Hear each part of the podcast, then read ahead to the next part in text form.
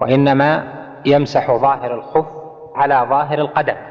وليست السنة أن يستوعب تستوعب الرجل مسحا إلى الكعبين.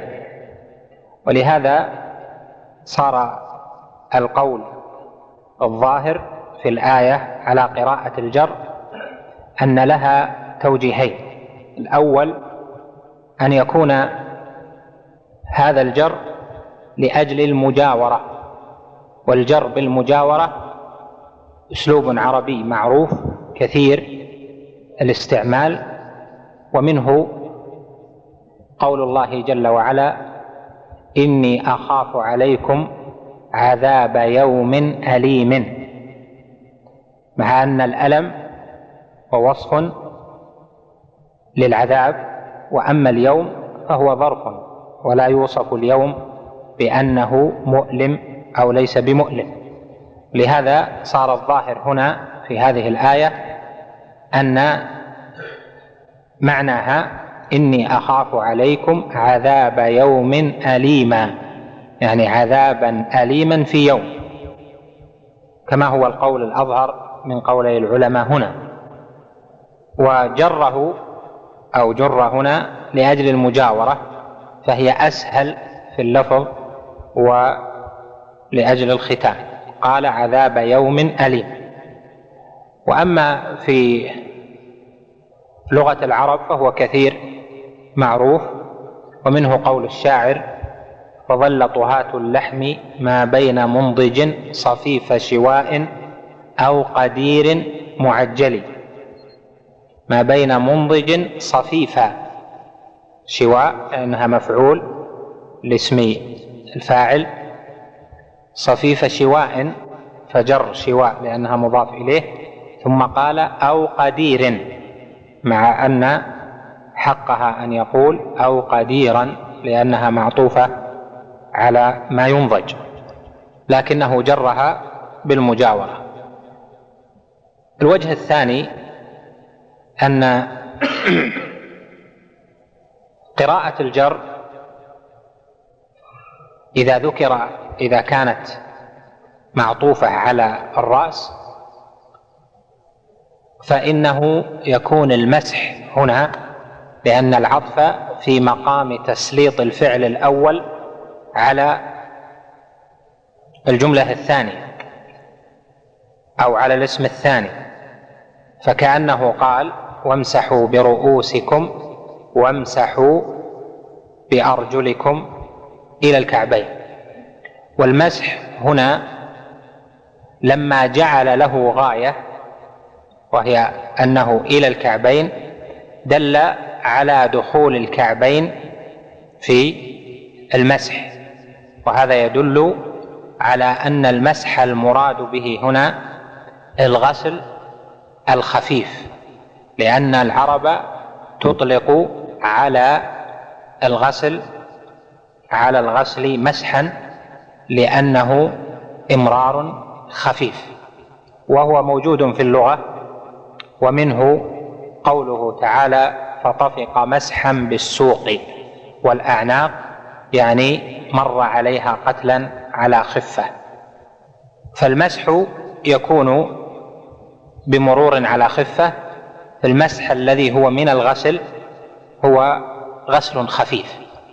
وهو مستعمل عندهم حيث يقولون إن المسح يقولون مثلا تمسحت للصلاة إذا أراد أن يكون وضوءه خفيفا.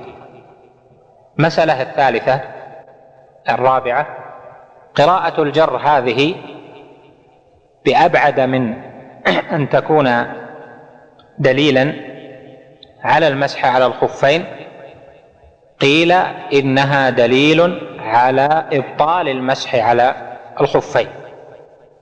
وهذا هو الذي يتوجه إليه من يتكلم على الآية وذكره عندكم الشارح والرد بأوجه أن يكون بالوجهين السالفين.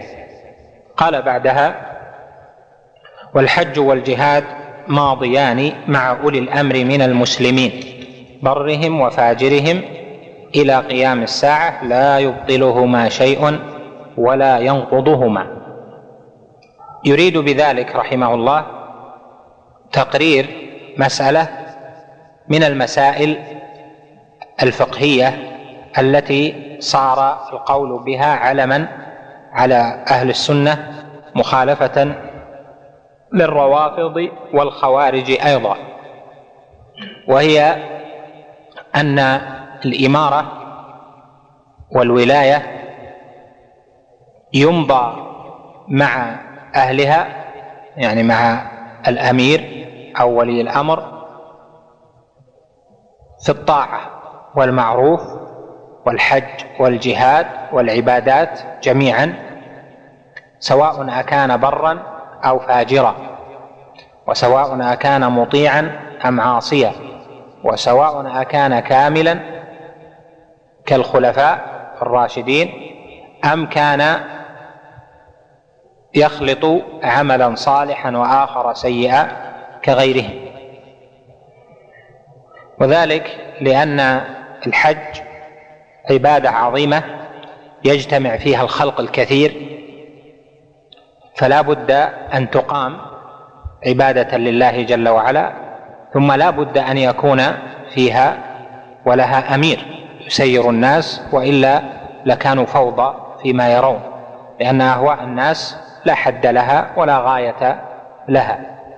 والجهاد فيه مقابلة الأعداء والنكاية بهم وإذلال العدو وهذا لا يكون إلا بولاية والولاية هي التي تسير هذا الاصل وبره بر الولي ولي الأمر أو عدم بره صلاحه أم فساده هذا يرجع إلى نفسه وهذه الأمور أمور العبادات من المعروف الذي يجب على المسلم أن يطيع فيه ومن البر والتقوى التي يجب أن يتعاون مع ولاة الأمر فيه كما قال جل وعلا وتعاونوا على البر والتقوى. خطاب لجميع المؤمنين بجميع طبقاتهم. ونذكر بعض المسائل. الأولى أن المخالف في هذا الأصل هم الروافض والخوارج أو من شابه الخوارج. أما الروافض فامتنعوا من الحج والجهاد مطلقا حتى يخرج المعصوم وهو الإمام الثاني عشر من آئمتهم وهو المدعو محمد بن عبد الله العسكري الذي يزعمون أنه دخل السرداب وكان صغيرا دخلت به أمه وهم ينتظرون خروجه. فلم يحجوا أو رأوا أن الحج غير قائم لا يرونه إلا مع معصوم. وكذلك الجهاد لا يرونه إلا مع معصوم. وليتهم أخذوا بهذا وانتظروا خروجه ولم يشغلوا المسلمين ببدعهم وفتنتهم. أما الخوارج فعندهم أن هذه الأعمال إنما هي تبع للولاية والولاية عندهم لا تصلح في من لم يكن برا فلا بد أن يكون الإمام برا صالحا تقيا كاملا حتى يجاهد معه وحتى يحج معه وإلا نصبوا لهم أميرا وصاروا يجاهدون معه ويحجون معه ولا يدينون بدين الجماعه وهذا ظهر منهم في خلافهم لعثمان رضي الله عنه ثم في خلافهم لعلي رضي الله عنه ثم في قتالهم لخلفاء بني أمية إلى آخره. ومما وممن يشبه الخوارج في ذلك من لم يرى الطاعة إلا والطاعه في الحج والجهاد وما فيه مصلحة عامة للمسلمين وما هو من البر والتقوى الجهاد والأمر بالمعروف والنهي عن المنكر إلا مع الإمام الصالح الذي ليس عنده فساد أو ليس عنده محرمات. وهذا قول يلحق بأقوال الخوارج لأن الحج والجهاد وكل أنواع المعروف أوجب النبي صلى الله عليه وسلم الطاعة فيها. فقال إنما الطاعة في المعروف والمعروف هو ما عرف في الشرع أنه ليس بمعصية وأعلاه الطاعات التي يتقرب بها إلى الله جل وعلا. المسألة الثانية قوله إلى قيام الساعة. هذا المقصود منه إلى قرب قيام الساعة. يعني إذا كان يوجد ولي أمر مسلم وجماعة وإمام وأناس يحجون ويجاهدون. والذي دلت عليه الأحاديث أنه يترك ذلك قبل قيام الساعة ولا يبقى في الأرض من يقول الله الله يعني أطع الله أطع الله أو اتق الله اتق الله. وهذا كثير عند أهل العلم حتى في العقائد يذكرون إلى قيام الساعة ويريدون به ما يقرب منها مما هو زمن وجود المؤمنين.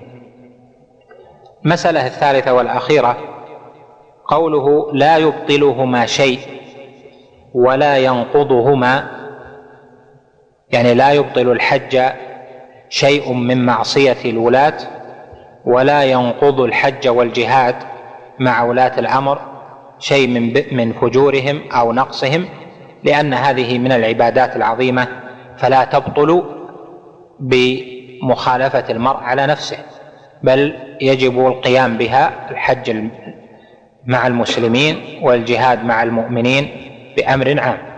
وهذا الأصل الذي ذكر هذا تذكرونها في أول الكلام. هذا مضى عليه هدي الصحابة رضوان الله عليهم.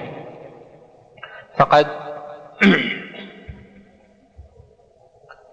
حج عدد من الصحابة أو حج الصحابة في عهد بعض ولاة بني أمية وكان فيهم من النقص ما فيهم. بل أمر الحجاج بن يوسف الثقفي على الحجيج من قبل والي بني أمية والحجاج معروف بسفكه للدماء وظلمه وعدوانه وعدم رعايته للعلماء ولا لنفوس المؤمنين. مع ذلك أمر على الحج وكان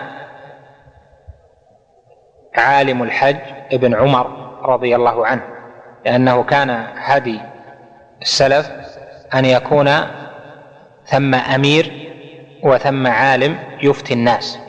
فكان ابن عمر هو الذي يفتي الناس وكان يقال وكان قيل للحجاج لا تعمل شيئا من أمور الحج إلا بأمر ابن عمر يعني في مناسك الحج. فحج معه ابن عمر وصلى وراءه في حجة الوداع يوم عرفة. أتاه عند زوال الشمس وقال اخرج. قال في هذه الساعة يا أبا عبد الرحمن؟ قال نعم سنة أبي القاسم عليه الصلاة والسلام. فخرج فخطب الناس ثم صلى بهم الظهر والعصر. وكان ممن صلى خلفه ابن عمر وطوائف من الصحابة وسادات التابعين. فهذا الأصل كثير عند السلف كانوا يفعلونه وتلقوه جيلا بعد جيل في مضي الحج والجهاد مع ولاة الأمر مهما كانت مرتبتهم لأن ذلك فيه إعلان للدين وإعانة على الحق والهدى. قال بعدها ونؤمن بالكرام الكاتبين فإن الله قد جعلهم علينا حافظين نؤمن أي نصدق ونعتقد وجود الكرام الكاتبين كما أخبرنا ربنا جل وعلا بذلك. وهم الملائكة الذين كرمهم الله جل وعلا بأنواع التكريم وجعلهم موكلين بابن آدم يكتبون عمله. ما يصدر منه من قول أو عمل. فهؤلاء الذين يقارنوننا من الكتبة نؤمن بهم لأن الله جل وعلا أخبرنا عنهم وأخبرنا عنهم نبينا صلى الله عليه وسلم. وهذا فرع للإيمان بوجود الملائكة أصلا فهذا تبع لركن من أركان الإيمان وهو الإيمان بالملائكة. وقد مر معنا أن الإيمان بالملائكة له درجتان. الدرجه الأولى إيمان واجب وفرض اجمالي وتفصيلي والثانية إيمان بما أخبر الله جل وعلا مطلقا ما علمنا وما لم نعلم وما جاء في السنة ما علمنا وما لم نعلم وكل من بلغه شيء وجب عليه الإيمان به. فالإيمان بالكرام الكاتبين ليس شرطا في صحة الإيمان ليس ركنا في صحة الإيمان بحيث إن من قال ليس ثم من يكتب من الملائكة فيقال إنه لم يصح إيمانه بل هو كافر. إلا إذا عرف بالآيات والأحاديث فأنكر فهنا له حكم أمثاله من المنكرين ما في الكتاب أو السنة. وإنما الإيمان الذي يتحقق به ركن الإيمان بالملائكة كما ذكرنا لكم هو أن يؤمن بوجودهم وأنهم يعبدون الله لا يعبدون. ثم الإيمان التفصيلي كل من سمع آية أو حديثا صحيحا واضحا فيه الخبر عن الغيبيات وجب عليه التصديق بذلك واعتقاد ما دل عليه. والطحاوي فرق الكلام على أركان الإيمان وكثير من العلماء الذين صنفوا في العقيدة ما رتبوا الكلام على مسائل الاعتقاد بترتيب منهجي. يعني ما جعلوا الكلام على الإيمان بالله وما يتصل به اولا ثم بالملائكة ثم بالكتب ثم بالرسل ثم بالقدر ثم باليوم الآخر ثم بالقدر ثم انتقلوا إلى القسم الثاني إلى آخره. بل فرقوا ذلك. هذا راجع إلى ما درجوا عليه من أن المرء يكتب عقيدته بحسب ما يحضره من المسائل ولا لم يقصدوا فيها الترتيب المنهجي وإلا فمسائل الكرام الإيمان بالملائكة الكاتبين أو بملك الموت هذا متصل بالإيمان بالملائكة. وها هنا مسائل. الأولى قوله نؤمن بالكرام الكاتبين إلى آخره أخذ من قول الله جل وعلا إن عليكم وإن عليكم لحافظين كراما كاتبين يعلمون ما تفعلون. فوصفهم الله جل وعلا بأنهم حفظه علينا وبأنهم كرام وبأنهم كتبه. والآيات التي تدل لهذا الأصل متعددة. يأتي بيان بعضها إن شاء الله تعالى. لكن ها هنا على هذه الآية وعلى لفظ الطحاوي رحمه الله وصف الله جل وعلا الملائكة هؤلاء بأنهم حفظه على ابن آدم وبأنهم كتبه هذا الوصف الثاني وبأنهم يعلمون ما تفعلون وهو الوصف الثالث. أما الوصف الأول وهو أنهم حفظه على ابن آدم ففرق ما بين أن يكون حفي حافظا على ابن آدم وما بين أن يكون حافظا لابن آدم. وسيأتي بيان الفرق في المسائل التي بعدها. ففي هذه الآية أنهم حفظه على ابن آدم. يعني يحفظون على ابن آدم ما يصدر منه. ثم وصفهم بوصف ثان أنهم إذا حفظوا على ابن آدم ما صدر منه فإنهم يكتبونه. وهذه الكتابة يكتبونه في صحف عندهم بأيدي الملائكة والملك موكل بكتابة الحسنات والملك الآخر موكل بكتابة السيئات. فاذا الكتابة منقسمة إلى كتابة للحسنات في صحف والكتابة للسيئات في صحف. الوصف الثالث أنه قال يعلمون ما تفعلون. والفعل الذي يفعله ابن آدم يكون بقلبه فيشمل أعمال القلوب ويكون بلسانه فيشمل ما ينطق به بلسانه ما يحرك به لسانه ولو لم ينطق به. والثالث ما يعمله بجوارحه المختلفة من الأيدي والأرجل والفرج واللسان إلى آخره. فكل ما يعمله بجوارحه أيضا تعلمه الملائكة. هذه دلالة الآية. هل يكتب هذا كله؟ ظاهر الآية أن هذا بأجمعه يكتب. وآية سورة قاف فيها قول الله جل وعلا ما يلفظ من قول إلا لديه رقيب عتيد. يعني رقيب يراقبه عتيد يعني معد للحفظ عليه ولمراقبته فكل شيء يعمله يعلم يعني مما يلفظه يعلم فيكتب. ودلالة آية الانفطار هذه تشمل الأصناف الثلاثة وهذا هو الصحيح أن الملائكة تكتب أعمال القلوب لأنها أفعال وتكتب عمل اللسان ونطق اللسان وتكتب عمل الجوارح.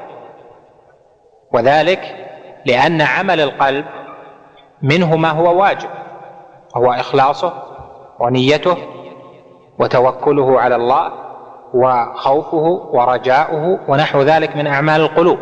وهي أعظم العبادات التي يتعبد بها المرء. ربه هذه العبادات الجليلة. ثم من أعمال القلوب ما يكون من باب إتيان السيئات من الهم أو إرادة السيئة والعزم عليها أو من المنهيات من سوء الظن بالمسلم أو سوء الظن بالله جل وعلا أو نحو ذلك من الكبر إلى آخره من المنهيات. والملائكة يعلمون هذا كله وعلمهم به هل هو لقدرتهم عليه ذاتا أو لأن الله جل وعلا أقدرهم عليه لأنهم موكلون بهذا الأمر؟ الظاهر هو الثاني لأن الملائكة ليس لهم سلطان على ابن آدم ولا علم بالغيب وإنما الله جل وعلا أقدر هذا الصنف من الملائكة بخصوصه على الاطلاع بأنهم موكلون بالكتابه والقلب يحاسب عليه الإنسان واللسان يحاسب عليه وكذلك الجوارح يحاسب عليها. فاذا كل هذه تكتب كل هذه تكتب حتى ما يكون من قبيل الهم الذي يهم به الإنسان فإنه يعلم ويحفظ. ثم هل يكتب عليه أو يكتب له؟ هذا فيه البحث المعروف لديكم في ان الله تجاوز لهذه الأمة ما حدثت به أنفسها ما لم تعمل أو تتكلم. والمقصود بما حدثت به أنفسها ما هو من قبيل الهم أو من قبيل الوسوسة أو من قبيل حديث النفس. لكن إذا انتقل الهم أو حديث النفس إلى العزم والإرادة على الشر صار مؤاخذا عليه.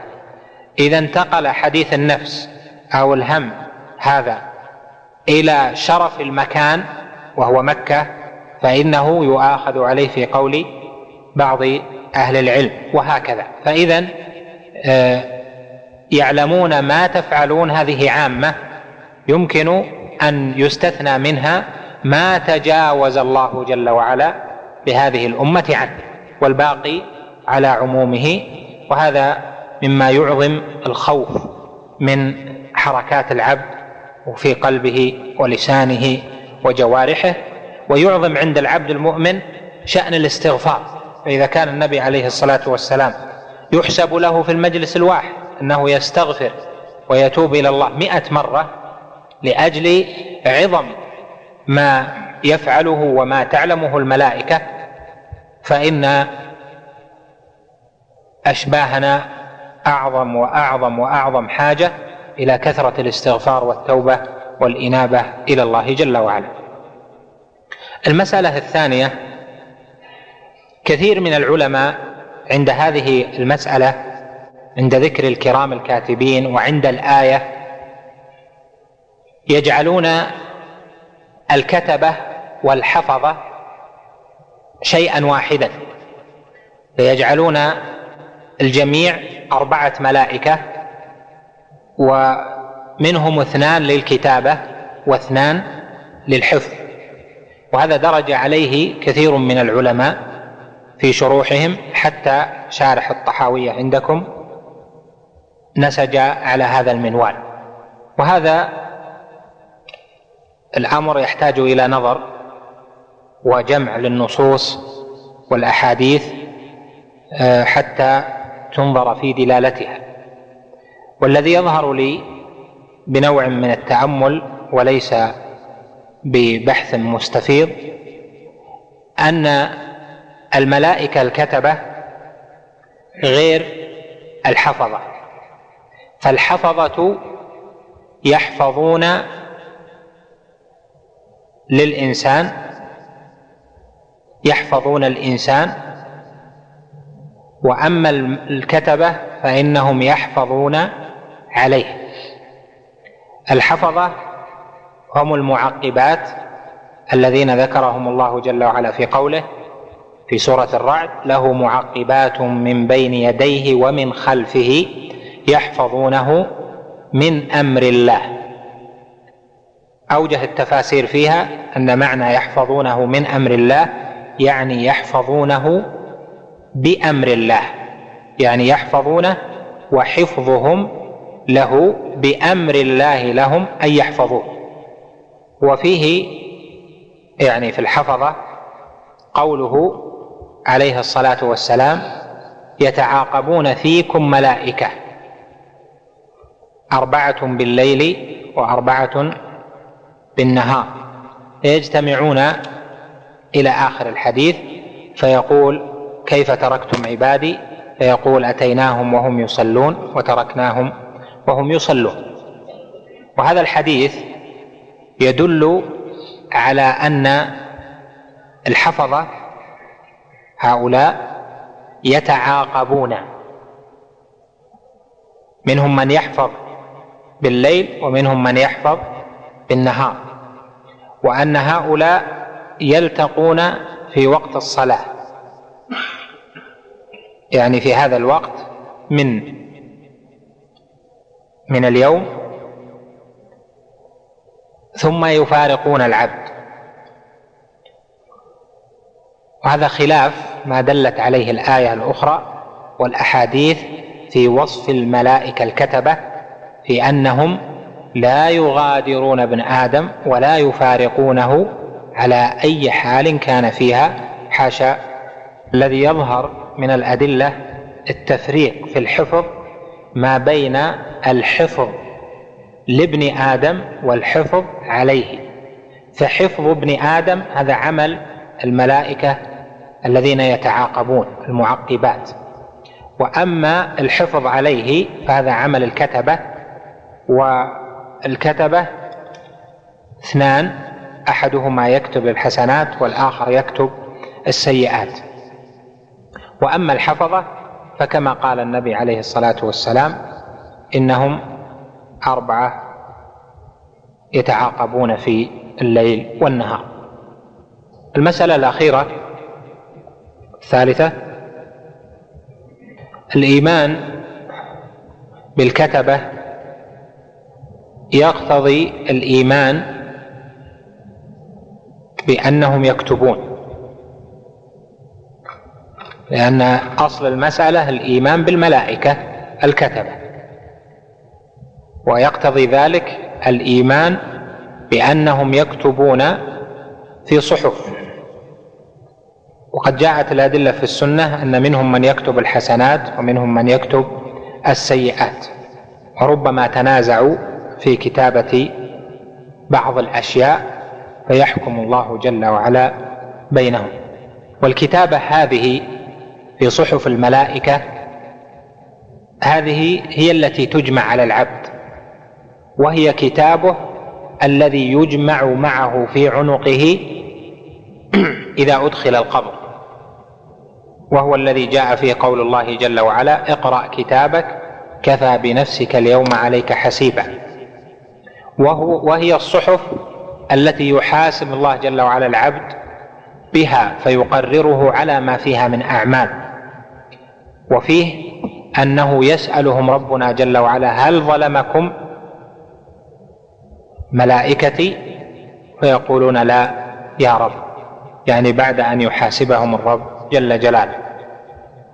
وإذا كان كذلك فإن مقتضى الإيمان بالكتابة وأن الإنسان على ما في قلبه يكتب له أو عليه وحركة لسانه يكتب له أو عليه وحركة جوارحه يكتب له أو عليه فإن عظم الإيمان بهذا الأصل يطلب العبد إلى أن يجعل صحائفه ليس فيها إلا الخير. وإذا عمل شيئا من السوء فليعظم الحسنات الماحية وليعظم الاستغفار الذي يمحو الله جل وعلا به السيئات. ولهذا صار من نتائج الاعتقاد الصحيح أن العبد يكون أذل ما يكون لله جل وعلا. فأصحاب العقيدة الحقة يذلون لله جل وعلا حتى ولو عصوا أو صار عندهم ما صار فإنهم أكثر ذلا لله جل وعلا لأن عندهم من الإيمان بالغيبيات واليوم الآخر وبالكتابة وبمعرفة الله جل وعلا والعلم به وصفاته وما هو عليه جل جلاله من نعوت الجلال والكمال ما يوجب عليهم قسرا ألا يكون في قلوبهم إعراض أو كبر أو طاعة للشيطان في البعد عن ربهم جل جلاله. لهذا الوصية للجميع أنهم إذا علموا العقيدة فإنهم يعلمونها لأن صلاح القلب به تصلح الأعمال. وهذا واقع. وأما أهل الكلام وأهل البدع فإنهم يعلمون مسائل الاعتقاد كمسائل عقلية. مسائل عقلية ينظرون إليها نظرا عقليا برهانيا عقليا أو نقليا دون نظر في آثار ذلك. وهذا تجد في لأجله فيهم من قسوة القلوب ومن قلة العبادة والتوا وترك التواضع والكبر إلى اخره من الصفات المذمومة ما فيهم. بخلاف أهل الحق من أهل السنة والحديث والعبادة فإنهم ألين قلوبا لأجل ما معهم من العلم بالله جل وعلا وأكثر تواضعا للخلق ونفع للعباد وخوف من الله جل وعلا لأنهم لأجل صحة العقيدة أثمرت في قلوبهم وفي أعمالهم. زادني الله وجل جل وعلا وإياكم من الهدى وغفر لنا ما كان منا من نقص أو ضعف أو ذنب أو خطيئة. إنه سبحانه غفور رحيم. اللهم فاغفر وارحم وتجاوز وأنت أكرم الأكرمين. قال بعدها ونؤمن بملك الموت الموكل بقبض أرواح العالمين. ملك الموت الذي يقبض الأرواح ذكره الله جل وعلا في القرآن في قوله قل يتوفاكم ملك الموت الذي وكل بكم ثم إلى ربكم ترجعون. فالإيمان به إيمان بالملائكة وإيمان بما ذكر الله جل وعلا وأخبر به من ملك الموت بخصوصه ومن الرسل التي تتوفى نفس المؤمن. فالإيمان بذلك فرض والذين ينكرون الغيبيات الذين ينكرون الغيبيات ربما أنكروا حقيقة الملك الذي يقبض الأرواح. ومنهم من يقول الروح إذا ذهبت فإنها تذهب إلى جسد آخر فتحل فيه. ونحو ذلك من أقوال الحلولية أو التناسخية أو ما أشبه ذلك. ممن يرون التجسد يعني العودة إلى التجسد كما يزعمون من أهل القديم والحديث من من المنتسبين للإسلام أو من ملل الكفر والضلال. يريد الطحاوي رحمه الله بهذه الكلمة أن يقول إن أهل السنة والجماعة مسلمون للنص فيؤمنون بملك الموت وأنه يقبض الأرواح وأنه موكل بها مفوض أمر الأرواح في قبضها إليه. وهذا ظاهر في دلالة الآية على ما ذكرنا. ونذكر عدة مباحث ومسائل. الأولى ملك الموت جاء ذكره مرة مفردا وجاء ذكره في موضع آخر في القرآن مجموعا بأنهم رسل في سورة الأنعام في قوله إذا جاء أحدكم الموت توفته رسلنا وهم لا يفرطون. وهؤلاء الرسل هم أعوان ملك الموت وجنود ملك الموت فهو لهم كالملك أو كالأمير الذي يأمرهم ويطيعونه. هذا منهم من يقبض نفس فلان ومنهم من يقبض نفس فلان إلى آخره. فقوله جل وعلا قل يتوفاكم ملك الموت هو بمعنى قوله توفته رسلنا لأن ملك الموت ومن معه يمتثلون أمر الله جل جلاله. المسألة الثانية متى يقبضون الروح؟ هل هو بأمر مجدد من الله جل وعلا أو إذا انتهى الأجل بما معهم من صحف بأن أجل فلان ينتهي في الوقت الفلاني؟ خلاف بين أهل العلم في هذه المسألة والذي يظهر هو الأول بانهم وكلوا والموكل يقبض الروح بأمر الموكل وهو الله جل جلاله. المسألة الثالثة قوله الموكل بقبض أرواح العالمين جاء فيه الآية نصا أنهم موكلون موكلون.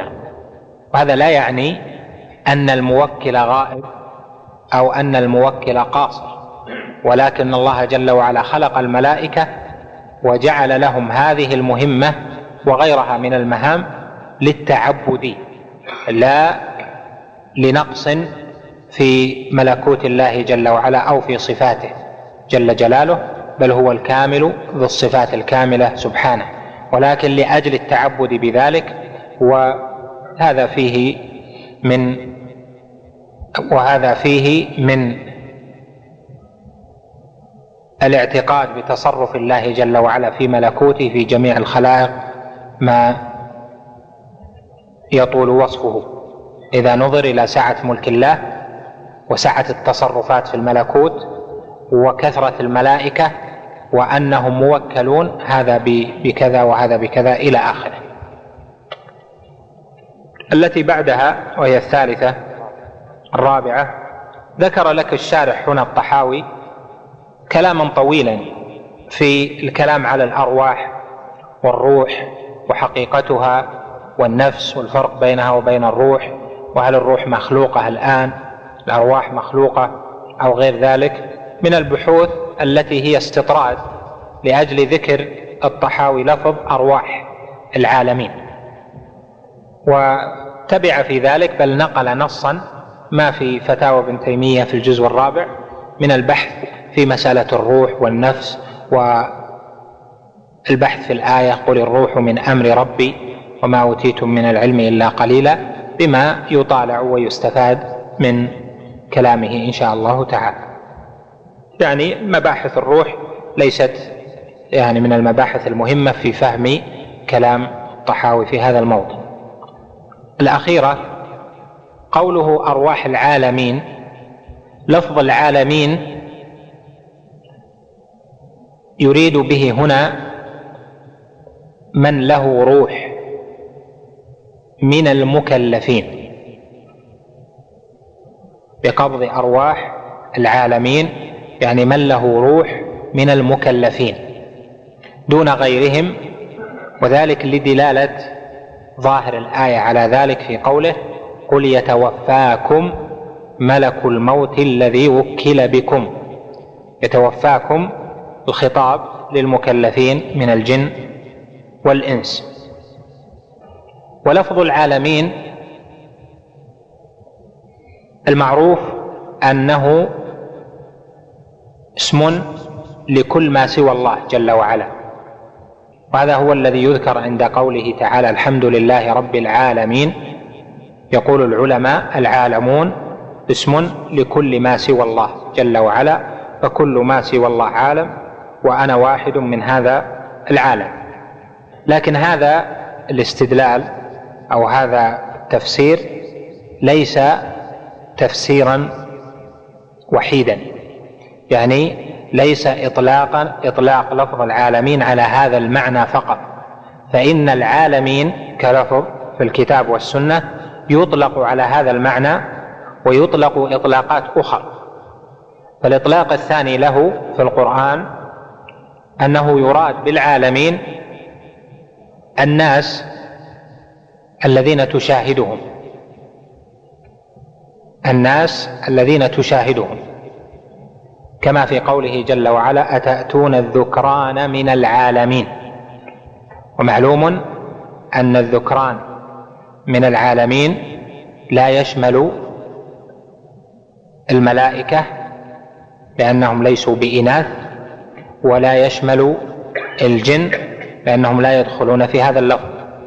فقولها تأتون الذكران من العالمين يعني يعني به جل وعلا أو معنى الآية. يعني الناس الذين يأتونهم ويرونهم الإطلاق الثالث يأتي لفظ العالمين ويراد به أهل الزمان الواحد من الإنس والجن. أهل الزمان الواحد يقال يقال لهم عالمون.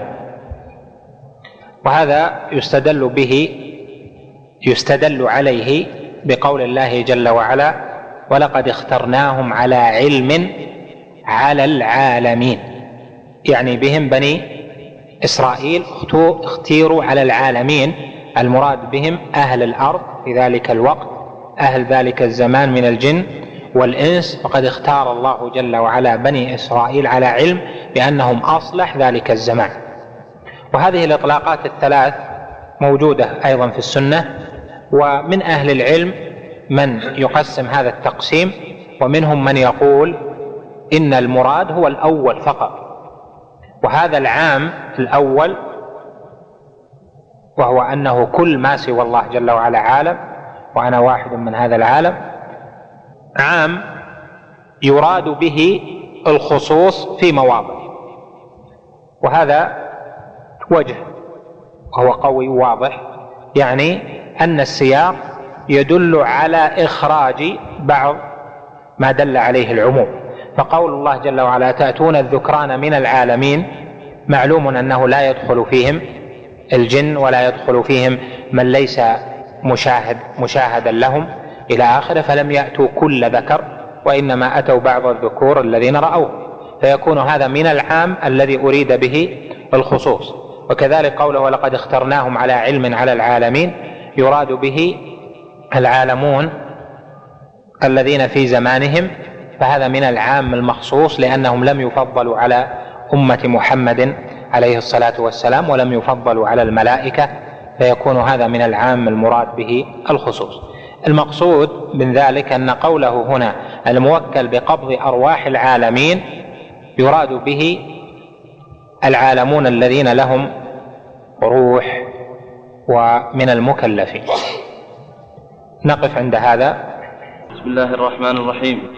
الحمد لله رب العالمين والصلاة والسلام على أشرف الأنبياء والمرسلين نبينا محمد وعلى آله وصحبه أجمعين. قال العلامة الطحاوي رحمه الله تعالى ونؤمن بملك الموت الموكل بقبض أرواح العالمين وبعذاب القبر لمن كان له أهلا وسؤال منكر ونكير في قبره عن ربه ودينه ونبيه على ما جاءت به الأخبار عن رسول الله صلى الله عليه وسلم وعن الصحابة رضوان الله عليهم. والقبر روضة من رياض الجنة أو حفرة من حفر النيران. ونؤمن بالبعث وجزاء الأعمال يوم القيامة والعرض والحساب وقراءة الكتاب والثواب والعقاب والصراط والميزان. والجنة والنار مخلوقتان لا تفنيان أبدا ولا تبيدان. وأن الله تعالى خلق الجنة والنار قبل الخلق وخلق لهما أهلا. فمن شاء منهم إلى الجنة فضلا منه ومن شاء منهم إلى النار عدلا منه. وكل يعمل لما قد فرغ له وصائر إلى ما خلق له. والخير والشر مقدران على العباد. بسم الله الرحمن الرحيم. الحمد لله والصلاة والسلام على رسول الله وعلى آله وصحبه ومن اهتدى بهداه. اللهم علمنا ما ينفعنا وانفعنا بما علمتنا. وزدنا علما وعملا وصلاحا وهدى. نعوذ بك اللهم من الضلال بعد الهدى ومن الحور بعد الكور. إنك على كل شيء قدير.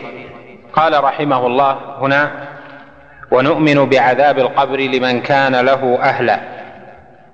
وسؤال منكر ونكير في قبره عن ربه ودينه ونبيه على ما جاءت به الأخبار عن رسول الله صلى الله عليه وآله وسلم وعن الصحابة رضوان الله عليهم. هذه الجملة تقرير لما يجب الإيمان به لما دل عليه النص من الكتاب والسنة من أن القبر يعذب أهله فيه وينعم أهله فيه. فما بين معذب ومنعم وما بين معذب دائما وما بين منعم دائما. وهذا الأصل في الإيمان بعذاب القبر وبسؤال منكر ونكير وفتنة القبر. قد دل عليه القرآن والسنة وتظاهرت الأدلة وتواترت من سنة النبي صلى الله عليه وسلم في الدلالة على أن القبر والبرزخ يكون فيه عذاب ويكون فيه نعيم. للإنسان المكلف على ما يحكم الله جل وعلا به على الميت. وأصل هذه المسألة في ايرادها في العقائد لأجل أن طائفة من المعتزلة والجهمية والفلاسفة وأهل الكلام ينكرون عذاب القبر وينكرون السؤال والفتنة وذلك لعدم إيمانهم بدلالة السنة والحديث على ذلك ويتأولون ما جاء في القرآن مما يدل على عذاب القبر فمن جنس المسائل السابقة فإن تقرير هذه المسألة في العقائد له أوجه.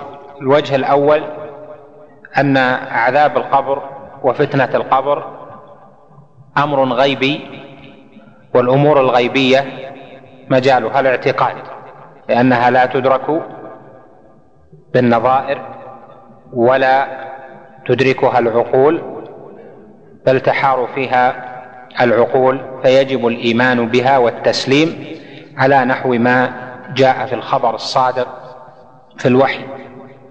والثاني أن الأدلة من الكتاب والسنة دلت على حصول العذاب في القبر والنعيم فيه وعلى السؤال والفتنة في القبر. وهذه في كثرتها معنى تدل على تواتر الدليل بثبوت العذاب وأن دار البرزخ محل للنعيم وللعذاب على الإنسان.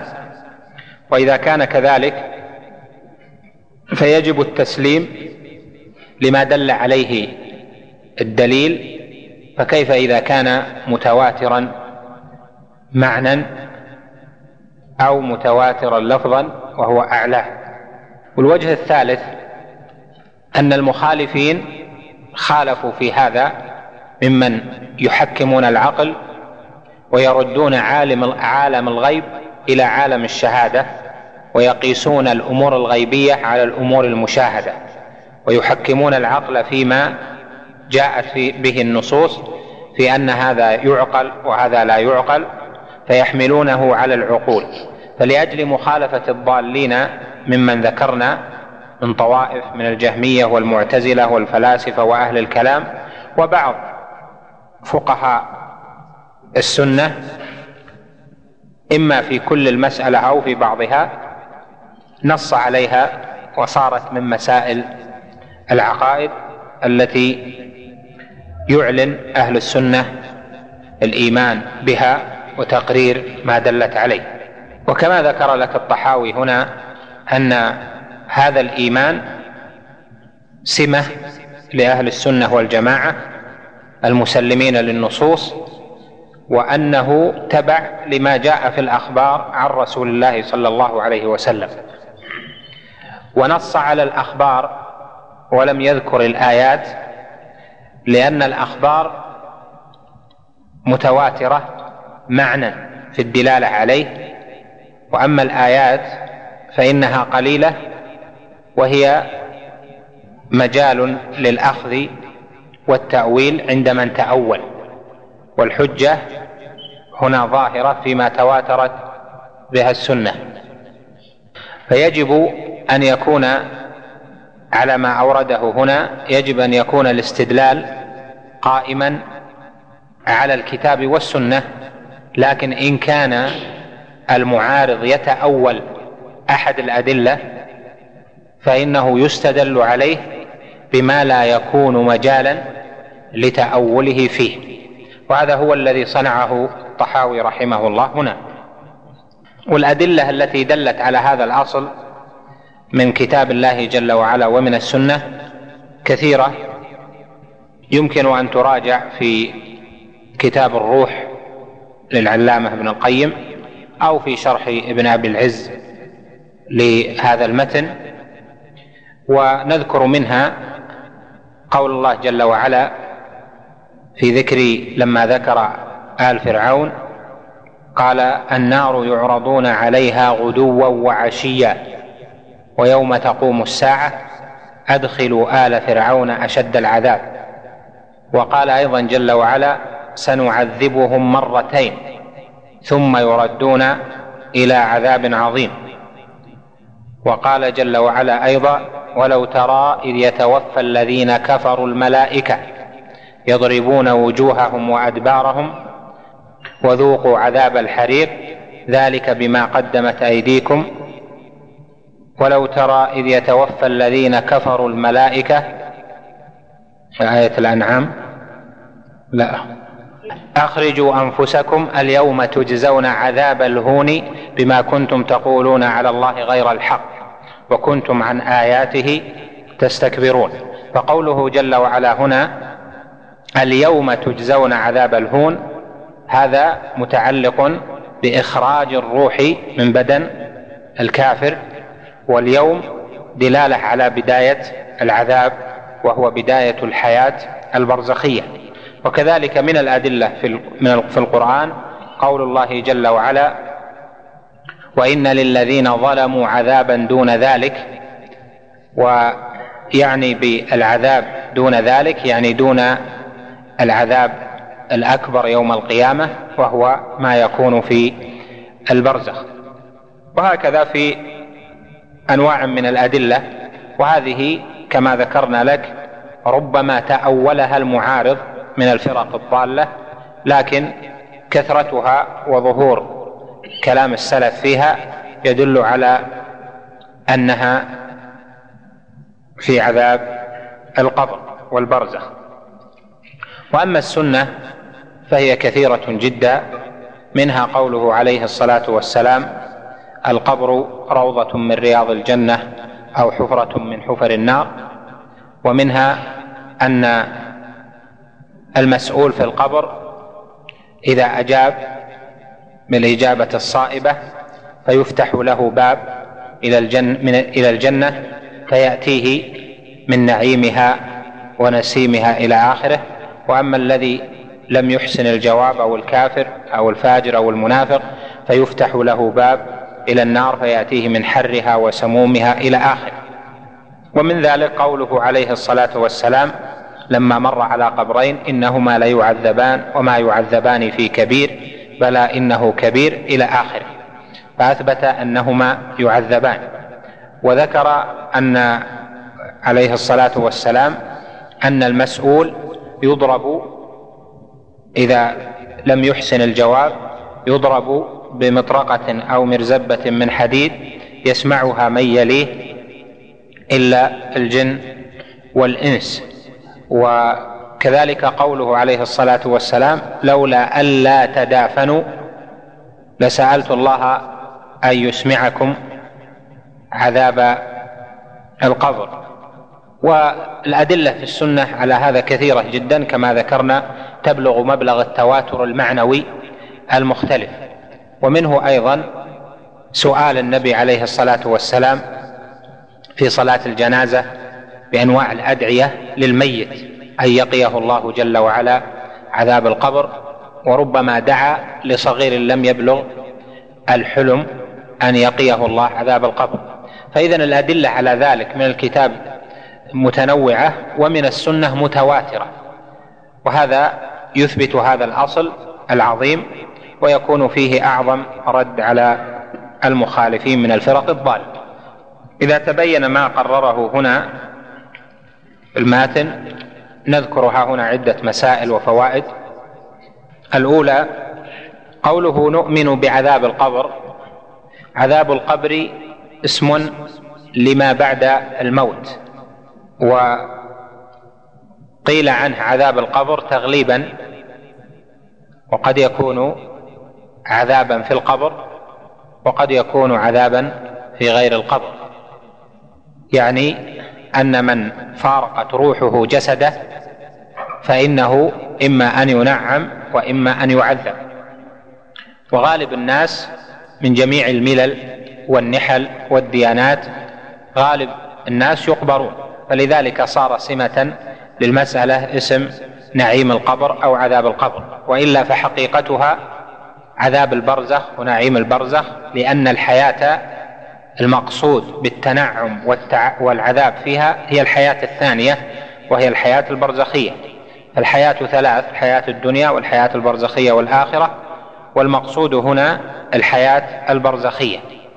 ولذلك من دفن أو من لم يدفن وأحرق وذر أو من أكل فتفرقت أجزاؤه أو من رمي في البحر ولم يقبر أو إلى آخره فكل هؤلاء أو من رفع في مكان ولم يجعل تحت الأرض يعني في قبر فالجميع صاروا إلى حياة برزخية. فاذا قول العلماء عذاب القبر أو ما جاء في الدليل في بعض النصوص من تسميته عذاب القبر هذا من باب التغليب لأن غالب الناس لأن غالب الناس يدفنون.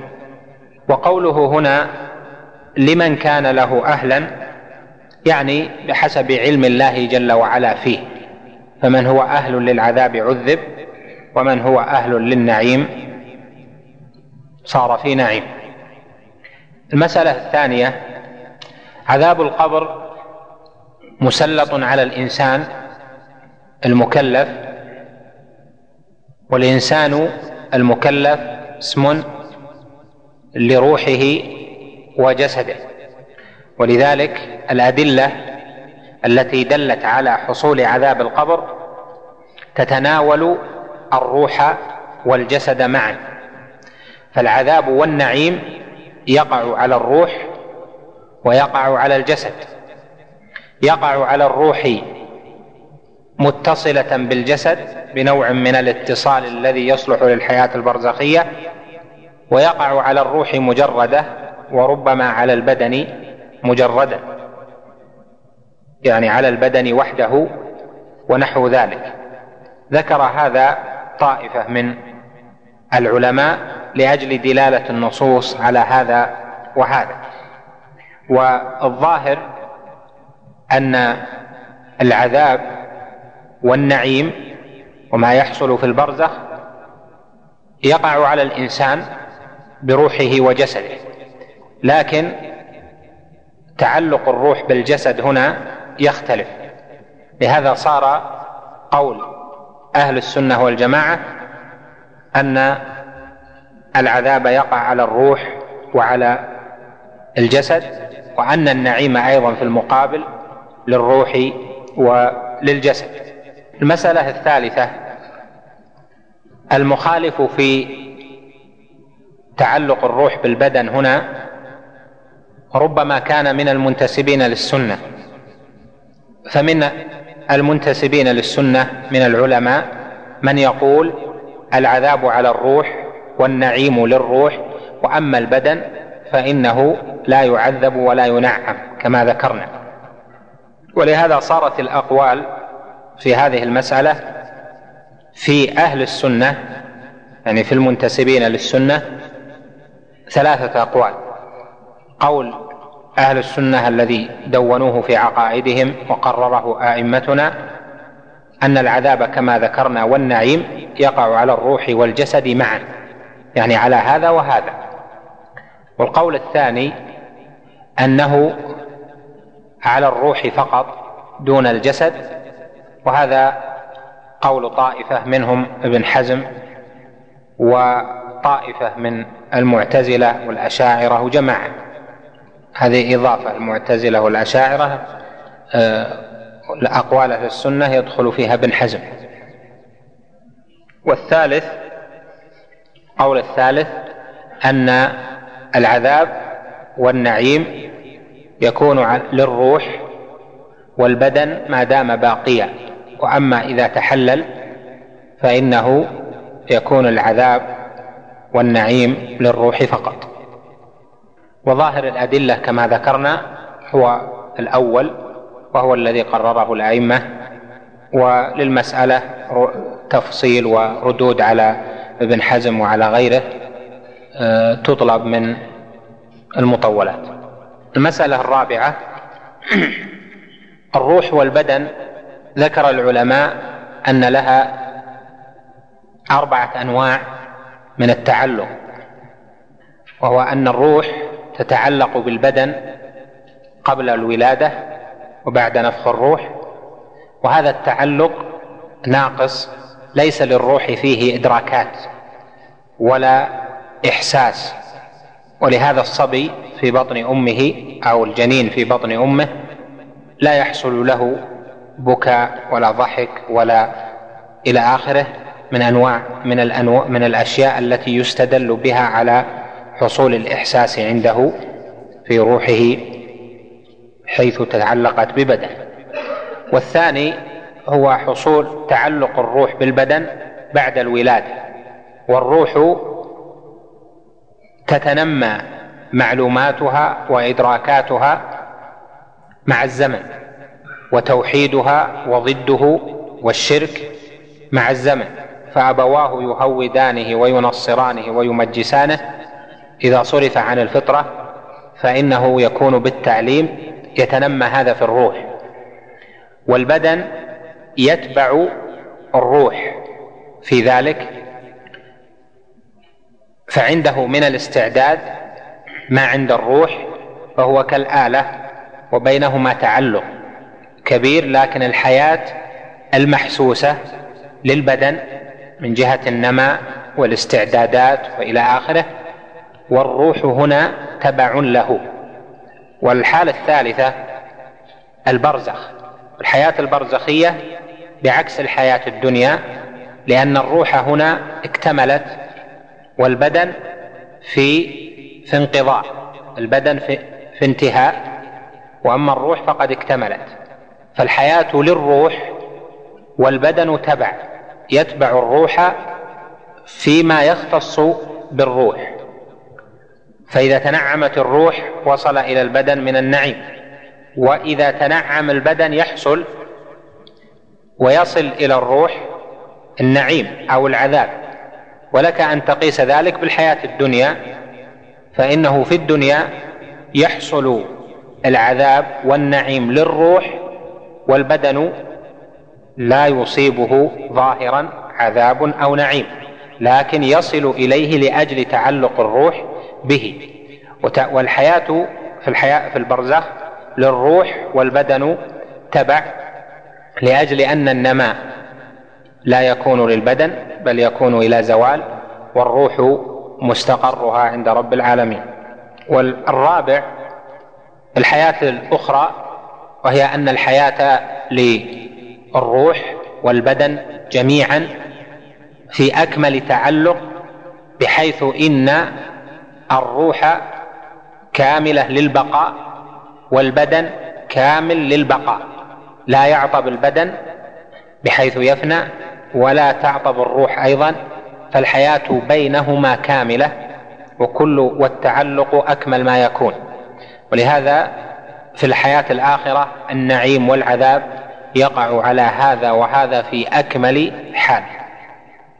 وقد جاء عن بعض السلف في ذكر العذاب أن الروح والجسد اختصما يوم القيامة عند الحساب.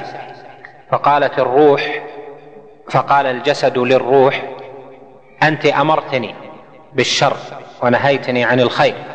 وقال الروح للجسد لو لم تفعل لما صار عليك العذاب.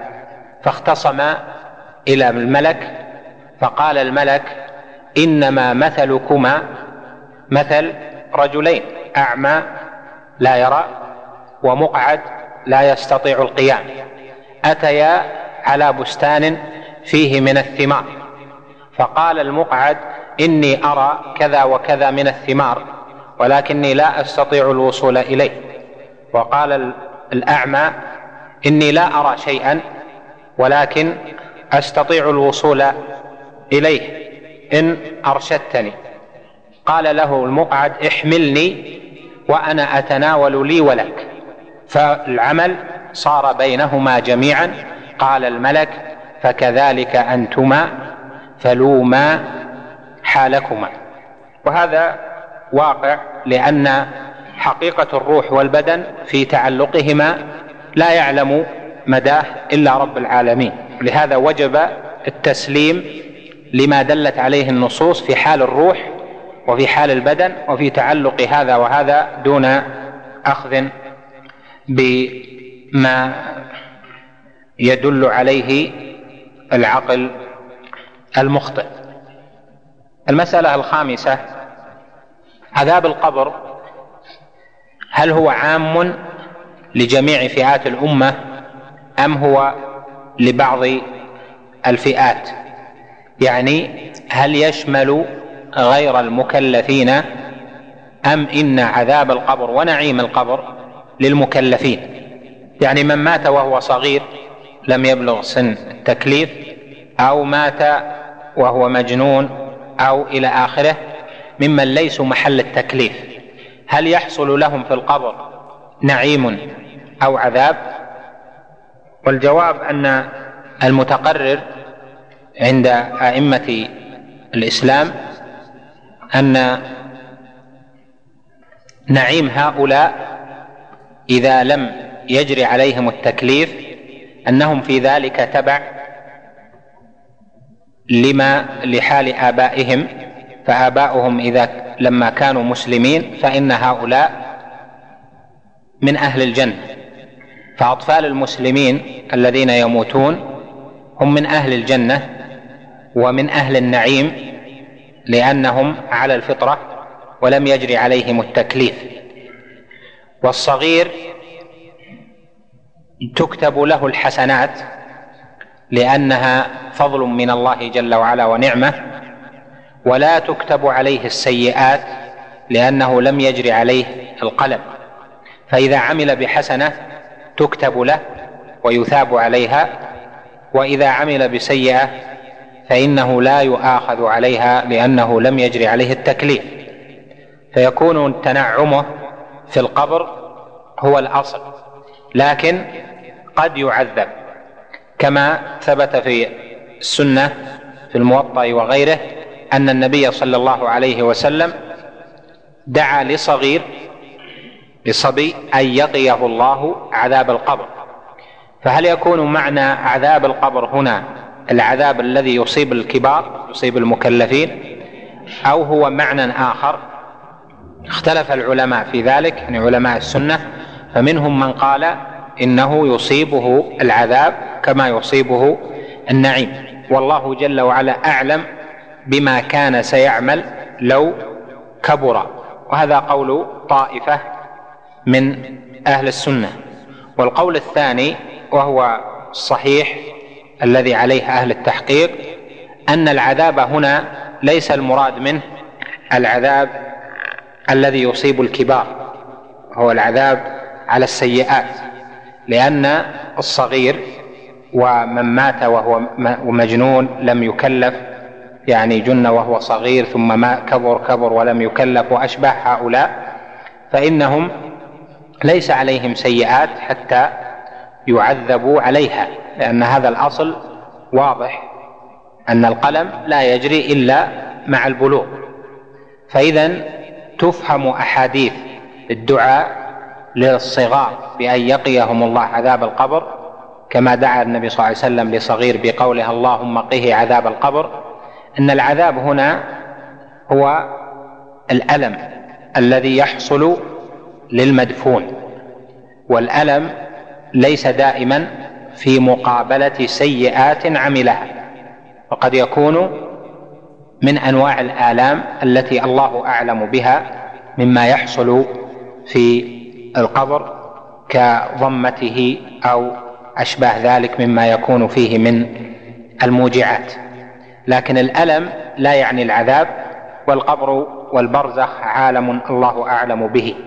لذلك نقول الصحيح أن يحمل قول النبي صلى الله عليه وسلم في دعائه لمن لم يجري عليه التكليف.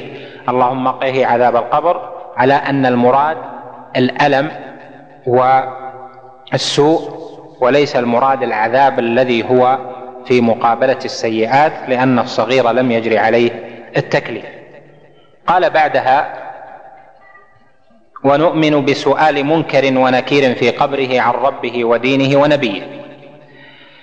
منكر ونكير ملكان يأتيان الميت ويسألانه عن ربه وعن دينه ونبيه. وقد جاء في ذكر الملكين عدة أحاديث وهي حسنة أو صحيحة في التنصيص على اسمهما أنهما منكر ونكير أو الأول المنكر والثاني النكير. قد قال بعض العلماء إن لو إن الأول اسمه المنكر على اسم الفاعل والثاني النكير وهذا ليس بصحيح بل هو منكر ونكير يعني أيضا منكور منكر في شكله وهيئته ونكير أيضا في شكله وهيئته. وذلك لأنهما من صفتهما كما جاء في الحديث أنهما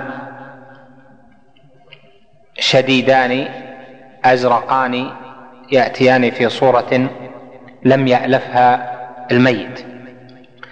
الإيمان بسؤال منكر ونكير جاءت به الأدلة في ذكر هذا السؤال وفتنة القبر بأنواع من الذكر في الأخبار فالإيمان بذلك فرض وواجب على ما جاء في السنة. طوائف من المعتزلة وأهل الكلام والفلاسفة ينكرون فتنة القبر ويقولون إن هذه ليست بصحيحة وينفون دلالة الدليل عليها وربما تاولها بعضهم وربما ردها بعضهم لأنها أخبار آحاد. وأهل السنة والجماعة قرروا ذلك للأسباب التي ذكرت لك سالفا في أنها أمور غيبية ثم الثاني أنها دلت عليها النصوص ثم لمخالفة الفرق أو بعض الفرق الضالة في ذلك. والأدلة على مجيء المنكر والنكير والسؤال كثيرة في السنة معلومة لا نطيل الكلام عليها أو ايرادها ونذكر بعض المسائل هنا. الأولى أن سؤال الملكين يقع على ثلاثة عن ثلاثة أشياء. عن ربه ثانيا عن دينه ثالث عن نبيه. فيقولون من ربك؟ ما دينك؟ من نبيك. فأما المؤمن المسدد الصالح يثبته الله جل وعلا بالقول الثابت ويقول ربي الله ودين الإسلام ونبي محمد عليه الصلاة والسلام. وأما الفاجر المنافق فإنه يقول ها ها ها ها يعني لا أعلم أو لا يحسن الجواب. سمعت الناس يقولون شيئا فقلته يعني لا يلهمه الله جل وعلا حسن الجواب ولا يثبته عند السؤال. والرب المسؤول عنه هنا من ربك؟ المقصود به المعبود. من ربك يعني من تعبد. فالربوبية هنا بمعنى العبادة. لأن الربوبية في النصوص تطلق ويراد بها الألوهية في مواضع إذا دل عليها السياق. وهنا الحال يقتضي أن السؤال ليس هو عن الخالق الرازق المحيي المميت ال- الذي يجير ولا يجار عليه لأن هذه يقر بها الجميع. والسؤال عن العبادة لأنها هي محل الابتلاء فمعنى من ربك يعني ما دينك؟ يعني آه، من تعبد. ثم السؤال الثاني ما دينك؟ يعني الذي تدين به. فإن كان يدين بعبادة الله وحده لا شريك له بالإسلام أخبر بذلك. وإن كان يدين بعبادة الأوثان أخبر عن نفسه فيكون إقرارا على نفسه بعبادة غير الله جل وعلا. وهكذا في السؤال الثالث. المسألة الثانية هذا السؤال هل هو مختص بهذه الأمة أم هو لجميع الأمم؟ هذه بحثها العلماء في ولهم أقوال والقول الظاهر الصحيح منها أن هذا السؤال لهذه الأمة ولجميع الأمم. فالجميع يسأل إذا أدخل القبر لأجل عدم ورود التخصيص. وأما ما جاء في بعض الأدلة في بعض الأحاديث إنه أوحي إلي أن هذه الأمة تبتلى في قبورها هذا لا يقتضي التخصيص لأن هذا ليس له مفهوم مخالفة. فإثباته لهذه الأمة لا يعني أنها مخصوصة بذلك. المسألة الثالثة سؤال منكر ونكير.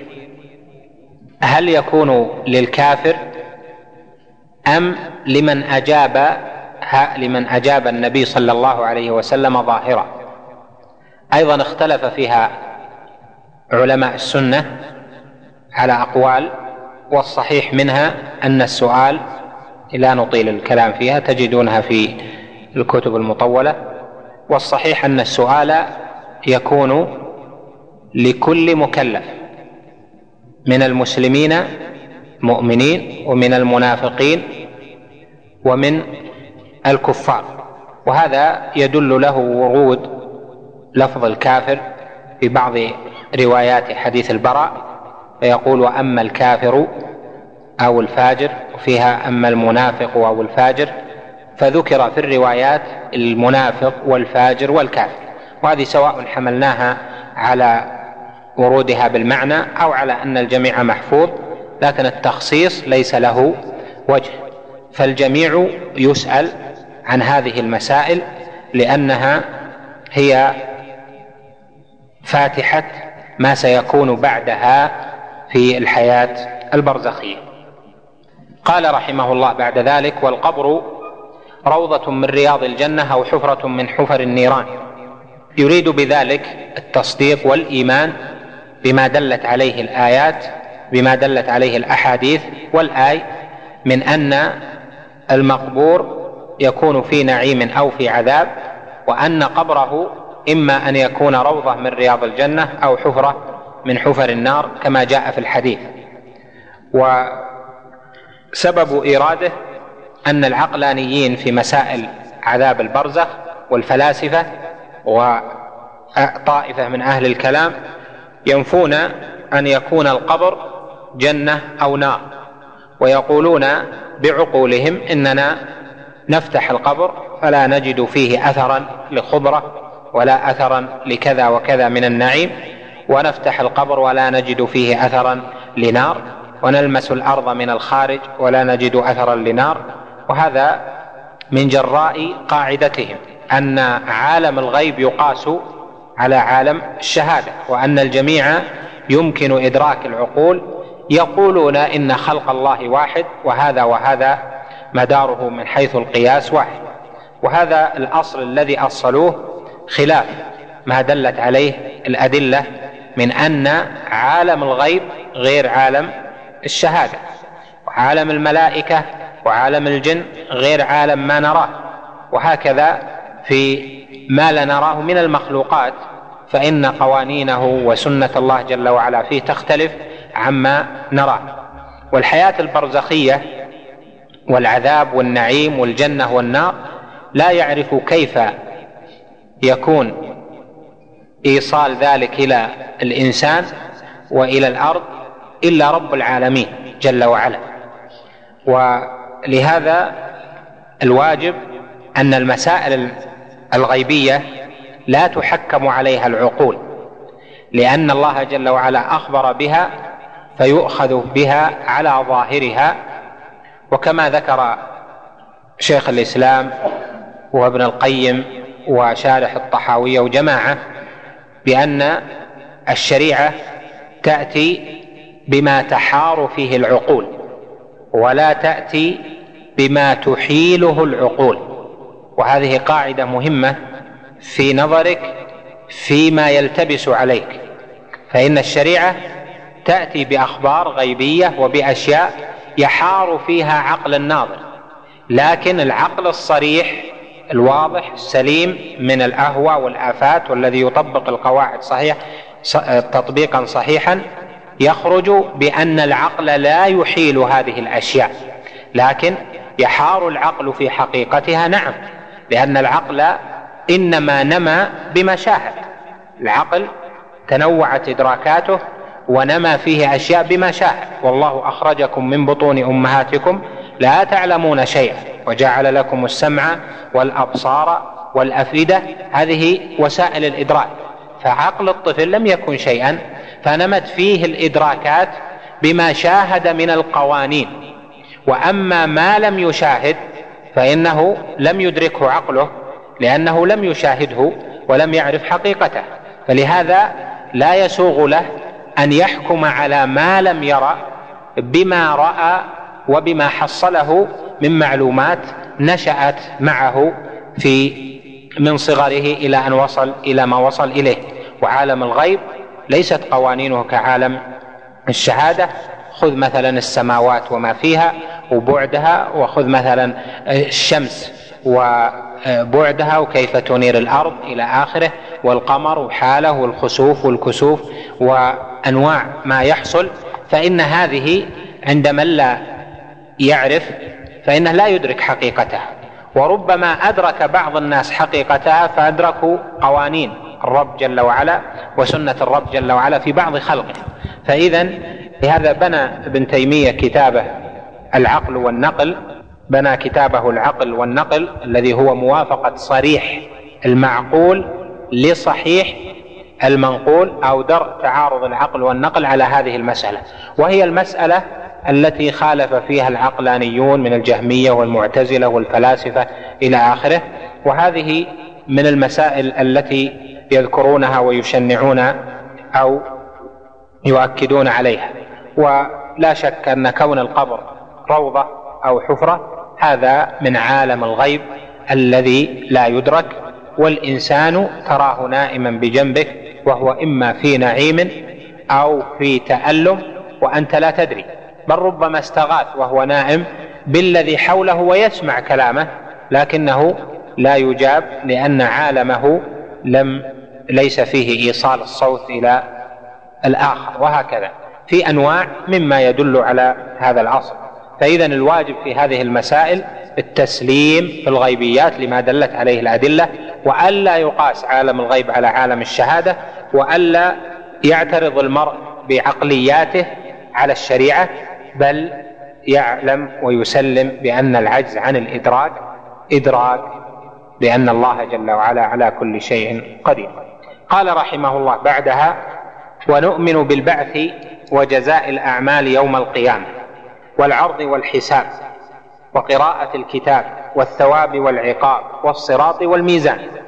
قوله نؤمن بالبعث هذا ركن من أركان الإيمان فرض الإيمان به ولا يصح إيمان أحد ولا إسلامه حتى يؤمن باليوم الآخر. فمن أنكر الإيمان فمن أنكر البعث أو اليوم الآخر فإنه كافر بالله جل جلاله. فالإيمان بالبعث ركن من الأركان وهو أن الناس لهم يوم يعودون فيه إلى الله جل جلاله.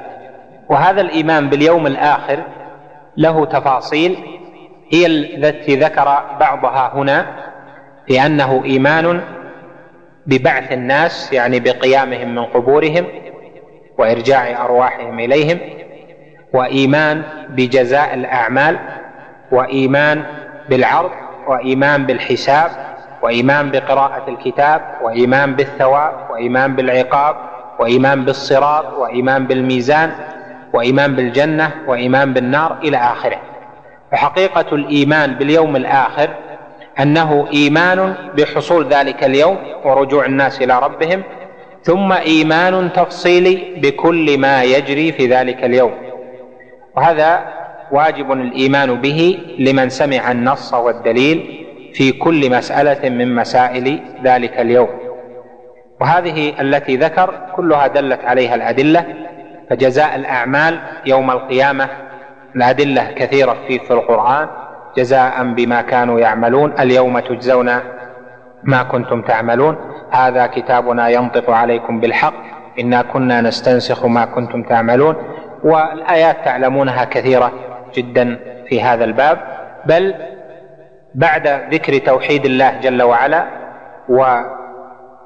والإيمان برسوله صلى الله عليه وسلم أكثر ما في القرآن من التقرير تقرير الإيمان بالبعث ورجوع الأجساد لأن أكثر مخالفة المخالفين في هذا الأصل العظيم. يعني من المشركين يخالفون في البعث وما يجري مجراه. ونذكر هنا مسائل فيها تفصيل لهذه الجمل. الأولى قوله نؤمن بالبعث وجزاء الأعمال. لما عطف دل على أنه يريد بالبعث بعض ما يكون في اليوم الآخر وهو بعث الناس من قبورهم. والذي دلت عليه الأدلة أن الله جل وعلا يصعق الناس أن الله جل وعلا يأمر الملك فينفخ في الصور نفخة الصعق فيصعق الناس ويتموت الخلائق. ثم تمضي أربعون بعد النفخة الأولى. ثم يأمر الملك فينفخ نفخة ثانية. وقبلها يأمر الله جل وعلا الأرواح فتجتمع. أخي المستمع الكريم تابع ما تبقى من مادة هذا الشريط على الشريط التالي. مع تحيات تسجيلات الراية الإسلامية بالرياض. هاتف رقم أربعة تسعة واحد واحد تسعة ثمانية خمسة. والسلام عليكم ورحمة الله وبركاته.